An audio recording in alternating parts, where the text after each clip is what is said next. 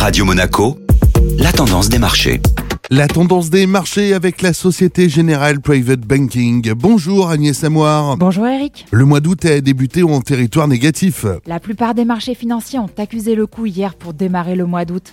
Les marchés européens étaient en baisse de plus de 1%, moins 1,22 exactement pour le CAC 40 et moins 1,43% pour l'Eurostock 50. Les inquiétudes provenaient surtout d'indicateurs économiques. Nous avons eu hier l'indice PMI manufacturier en Chine pour le mois de juillet. Le chiffre est ressorti bien en dessous des attentes.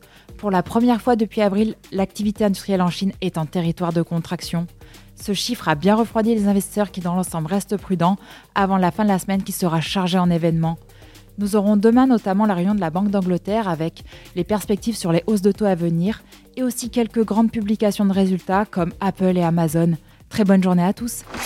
Société Générale Private Banking Monaco vous a présenté la tendance des marchés.